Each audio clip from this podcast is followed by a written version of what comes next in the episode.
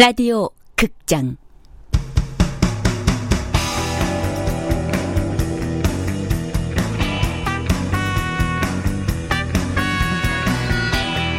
서남여고 탐정단.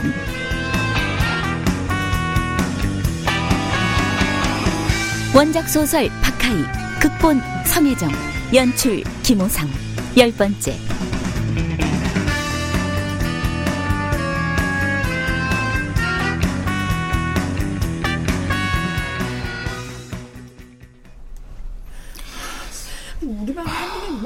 얘들아, 너희들이 효조에 대한 불만이 많았다는 거 선생님이 이제야 알았다.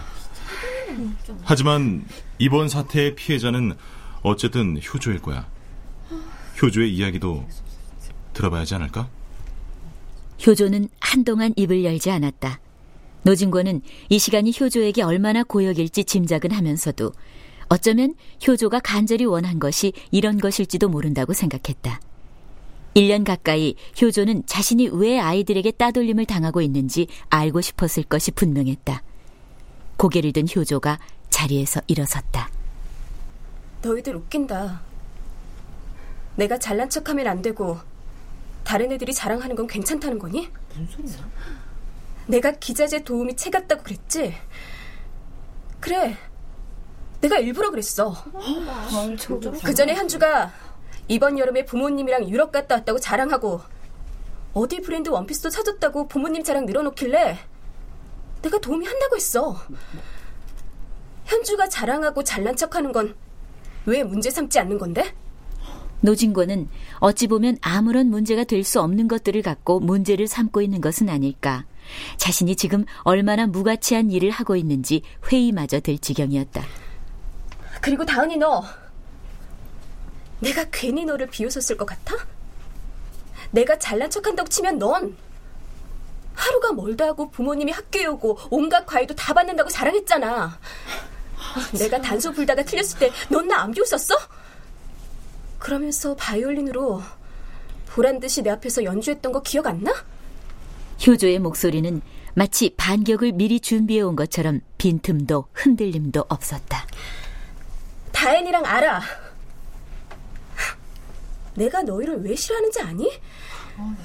너흰 모였다면 엄마 욕하잖아. 내 입장에선 얼마나 니들이 한심한지 알아? 솔직히 죽여버리고 싶을 때도 있었어. 엄마 아빠가 살아계셔도 못 보는 사람이 옆에 있는데 어떻게 가진 것에 감사할 줄도 모르고 반장 너도 마찬가지야. 내가 왕따를 당하는 걸 뻔히 보고 있으면서도 아무런 조치도 취하지 않았어. 네 천성이 남들 앞에 심한 소리 못하는 것 같은데 그건 네 이미지 관리하겠다는 비겁한 생각이야. 효조의 지적은 끊임없이 이어졌고 그 지적은 정확했다. 교실은 충격에 휩싸였다. 언급된 아이들은 상처를 입었고 나머지 아이들도 효조의 단도직입적인 표현에 경악을 금치 못했다. 진고는 이 모든 문제의 출발은 어쩌면 효조의 그런 점 때문일 거라 생각했다. 잠시 후 효조에게 언급된 아이들이 자기 변호를 위해 저마다 입을 열었다. 그 중에 모두를 압도한 건 다름 아닌 다은이었다. 네 엽서랑 다이어리를 읽기 전에 우린 네가 고아로 살았는지 어땠는지 몰랐어. 알고 난 후에도 이미 너에 대한 미움이 잔뜩 쌓이느라 동정은커녕 널 공격할 약점이라고 생각했어. 그건 잘못이야. 미안해. 하지만 남들에게 네 피해의식까지 배려받으려고 생각하진 마. 맞아. 세상은 너를 주인공으로 너의 이야기 위주로만 흘러가야 하는 맞아. 드라마가 아니니까. 맞아, 그리고 친구가 부모님과 유럽에 다녀온 게 너에겐 그렇게나 잘난 척을 한 거니? 또 친구가 자기 부모님 욕을 했는데 왜 네가 걔네들을 죽이고 싶어? 너도 양부모님한테 불만 많잖아. 넌 대놓고 할 데가 없을 뿐이지. 너 때문에 우리까지 성자인 양 살아야 돼? 그럼 너도 급식 남기지 마. 나이지리아 기아 난민도 널 죽이고 싶을 테니까. 눈물이 많던 다은이가 작정한 듯 담담한 어조로 이야기를 이어갔다. 조리 있고 설득력 있는 말에 사람들 모두 감탄하고 있었다. 너 우리 집에서 살아봤으면 좋겠다고 했지. 네가 나라면 더 잘할 수 있다고. 네가 아침부터 저녁까지 쉴 틈 없이 몰아치는 과외 스케줄을 감당할 수 있을 것 같아? 난 초등학교 3학년 때부터 주말까지 꽉 찬 수업을 받아왔어. 그게 얼마나 미칠 것 같은 짓인지 너 내 입장 생각해보기나 했어? 그 덕분에 편하게 점수 받잖아. 미술이든 음악이든. 넌 집에서도 공주처럼 대접받지? 난 집에서도 편히 쉴 수조차 없어. 늘 가게를 도와야 하고 부모님이 나를 괜히 데려왔다고 생각 못하게 난 늘 착한 아이로 살아야 했다고. 내가 선생님들한테 잘 보이려고 한다고? 그럼 나보고 어쩌란 말이야! 나도 누군가에게 관심 받고 싶어! 누구한테 받을까? 너희들은 나를 싫어하잖아! 니들은 나처럼 사랑받으려고 지원하 노력하지 않아도 사랑을 주는 사람들이 옆에 있잖아. 엄마 아빠한테도 많고 하는 거 짜증 낼 수 있잖아. 그래도 되잖아. 효조는 더 이상 말을 잇지 못했다. 감정이 복받쳐 오르자 교실 바닥에 주저앉았고 눈물이 왈칵 쏟아져 내렸다. 효조의 눈물은 모두에게 처음이었다. 모두가 당황한 기색으로 서로의 눈치를 살폈다. 그리고는 곧 교실에는 바보 같은 광경이 펼쳐졌다. 다은이가 먼저 효조에게 다가가더니 귓전에 대고 무어라 속삭였다. 그 말을 들은 효조는 다은이를 끌어안고 엉엉 울었다. 그러자 반장도 울고 반 아이들도 모두 울기 시작했다. 모두들 효조에게 다가가 서로 서로를 얼싸안았다.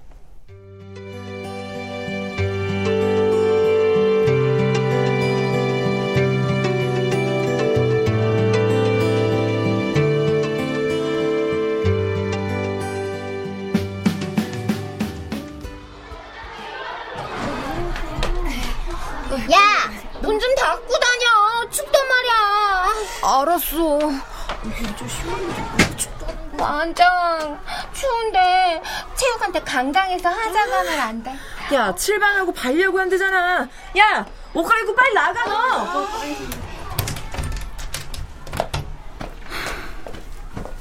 뭐야 또 이건? 채율은 체육복을 꺼내기 위해 사물함을 열었다가 이번에도 낯선 손길을 느꼈다. 물건들이 자신이 놓아둔 대로 있지 않은 데다가 언젠가부터 제 것이 아닌 물건도 발견됐다. 그 물건들과 함께 세이지 맛 감기 사탕이 곁들여져 있어서 누구의 소행인지 채율은 짐작하고 있었다. 도대체 나한테 왜 이러는 거야? 채율의 사물함에는 소녀들이라면 좋아할 아기자기한 팬시 용품이 들어있을 때도 생리대가 종류별로 구비돼 있을 때도 있었다.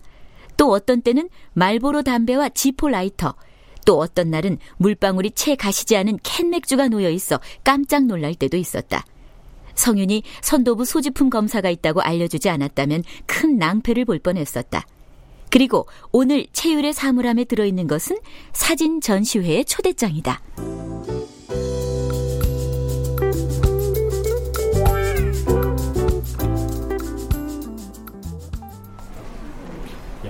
노진권 선생 그렇게 한다는데. 아이고 노 선생님. 예. 아, 이 오늘은 학교가 노 선생님 얘기로 아주 시끄러워요. 아, 교감 쌤이 어제 노 선생님 활약상에 대해서 가는 곳마다 칭찬을 하고 계신데요. 아유 무슨 말씀이세요?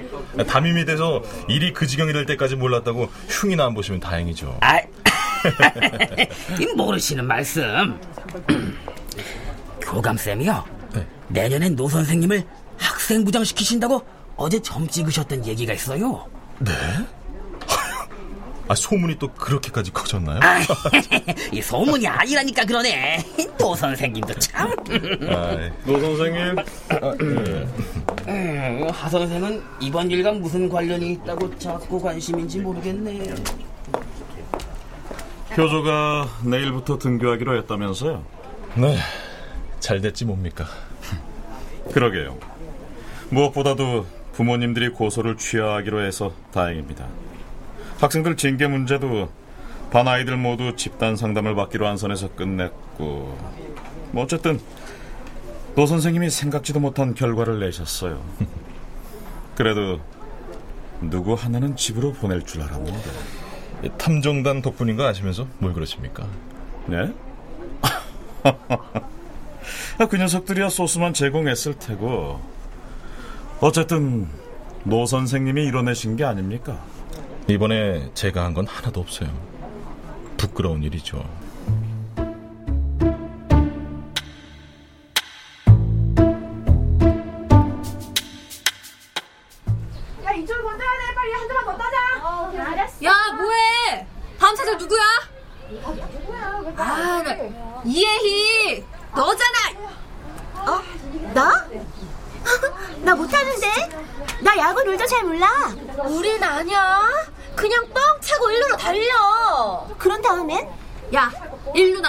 걱정해. 하긴 나 태어나서 한 번도 일루를 밟아본 적이 없어서. 다행이다.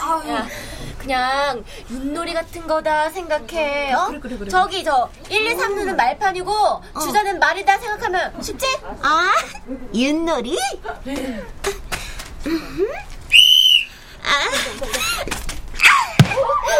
어머,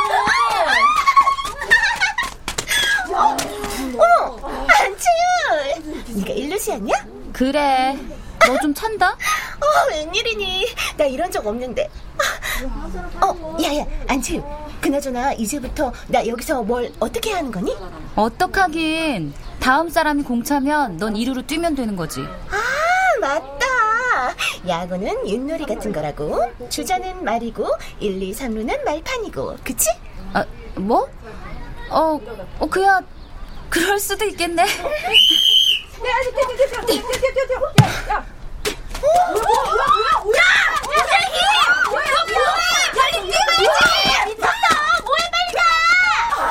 야, 너 뭐하냐? 안 뛰어? 가만히 있어봐. 나도 다 생각이 있다고. 무슨 생각? 넌 이미 너네 반 대역죄인 된 것 같은데. 그때였다. 방금 공을 찼던 타자가 일루로 달려 들어오는데도 일루 베이스를 밟은 채 미동도 하지 않던 예희가 일루에 막 도착한 여학생의 손을 덥석 잡고는 뛰기 시작했다.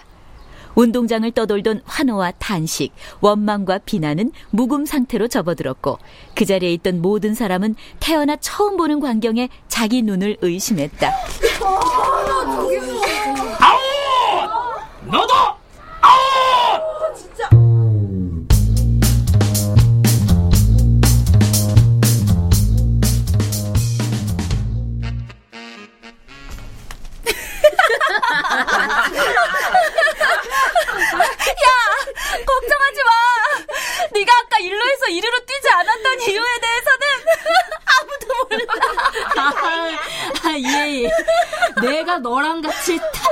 양대 멍청이란 게 창피하다.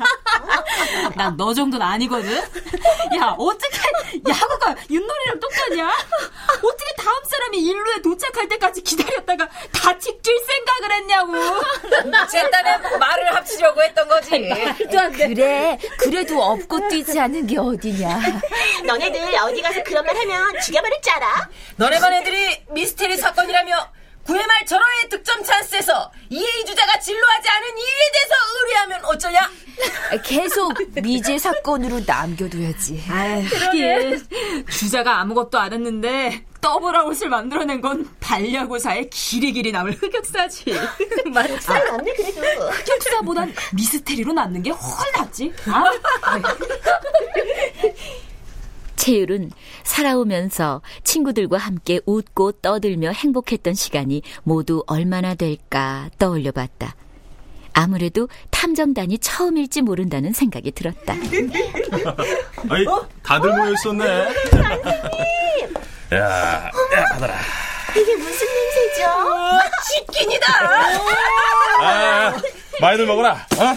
음. 그럼 이건 니들이 준비해준 소품.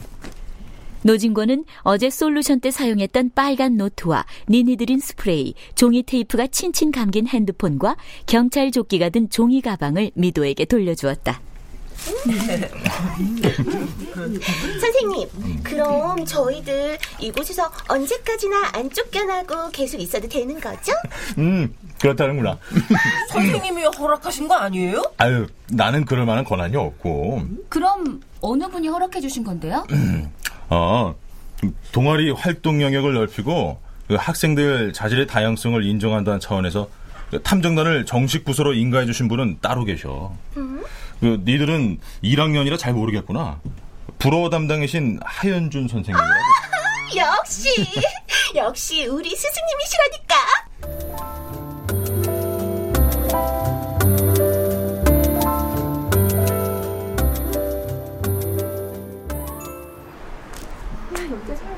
난 도착했어.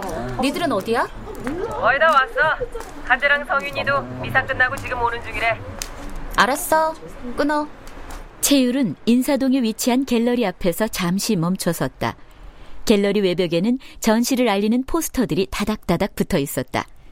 검은 셔츠와 바지를 입은 포토그래퍼가 가죽 소파에 앉아 한쪽 팔에 카메라를 들고 있는 대비가 강한 흑백의 포스터였다. 하라온이라는 포스터의 주인공은 아이돌 가수의 인기 못지않은 고교생 천재 사진 작가였다. 채율은 관심도 없는 사진전에 오게 되어 심기가 불편했다. 불참시 내신에 반영하겠음. 채율의 사물함에 들어있던 초대장 뒷면에는 그렇게 적혀 있었다. 뭐야. 남의 사물함을 툭 하면 자기 맘대로. 빨간색 더플 코트를 입은 채 허연 입김을 뿜어대던 채율은 자신의 사물함을 제 마음대로 열고 물건을 가져다 놓는 하연준이 떠올랐다. 이것저것 물건만 가져다 놓는 게 아니었다. 그는 수시로 채율의 사물함을 감시하고 때로는 포스트잇으로 논평까지 달아두었다. 이런 쓰레기 같은 책들은 버려. 하연준의 관심은 채율의 사물함뿐만이 아니었다.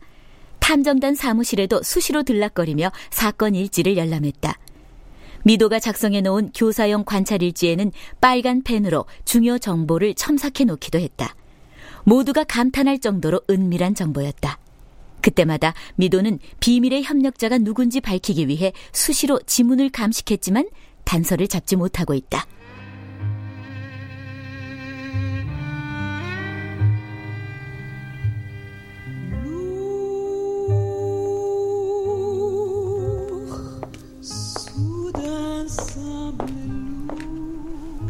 들어가자.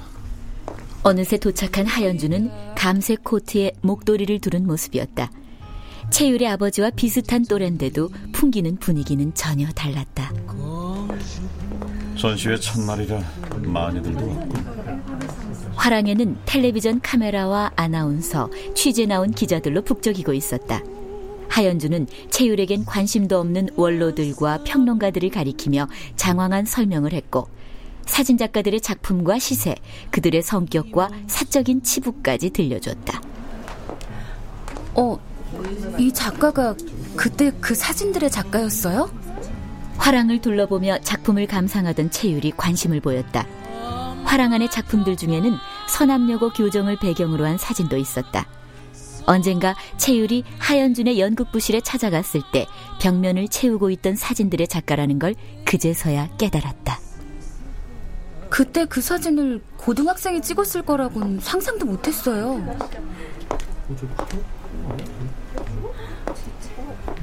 오셨네요, 숙부.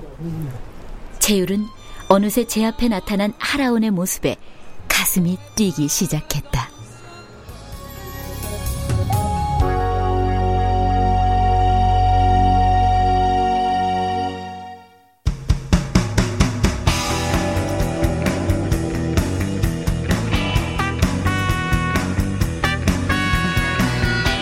라디오 극장 서남여고 탐정단 박하익 원작 소설 성혜정 극본 김호상 연출로 열 번째 시간이었습니다.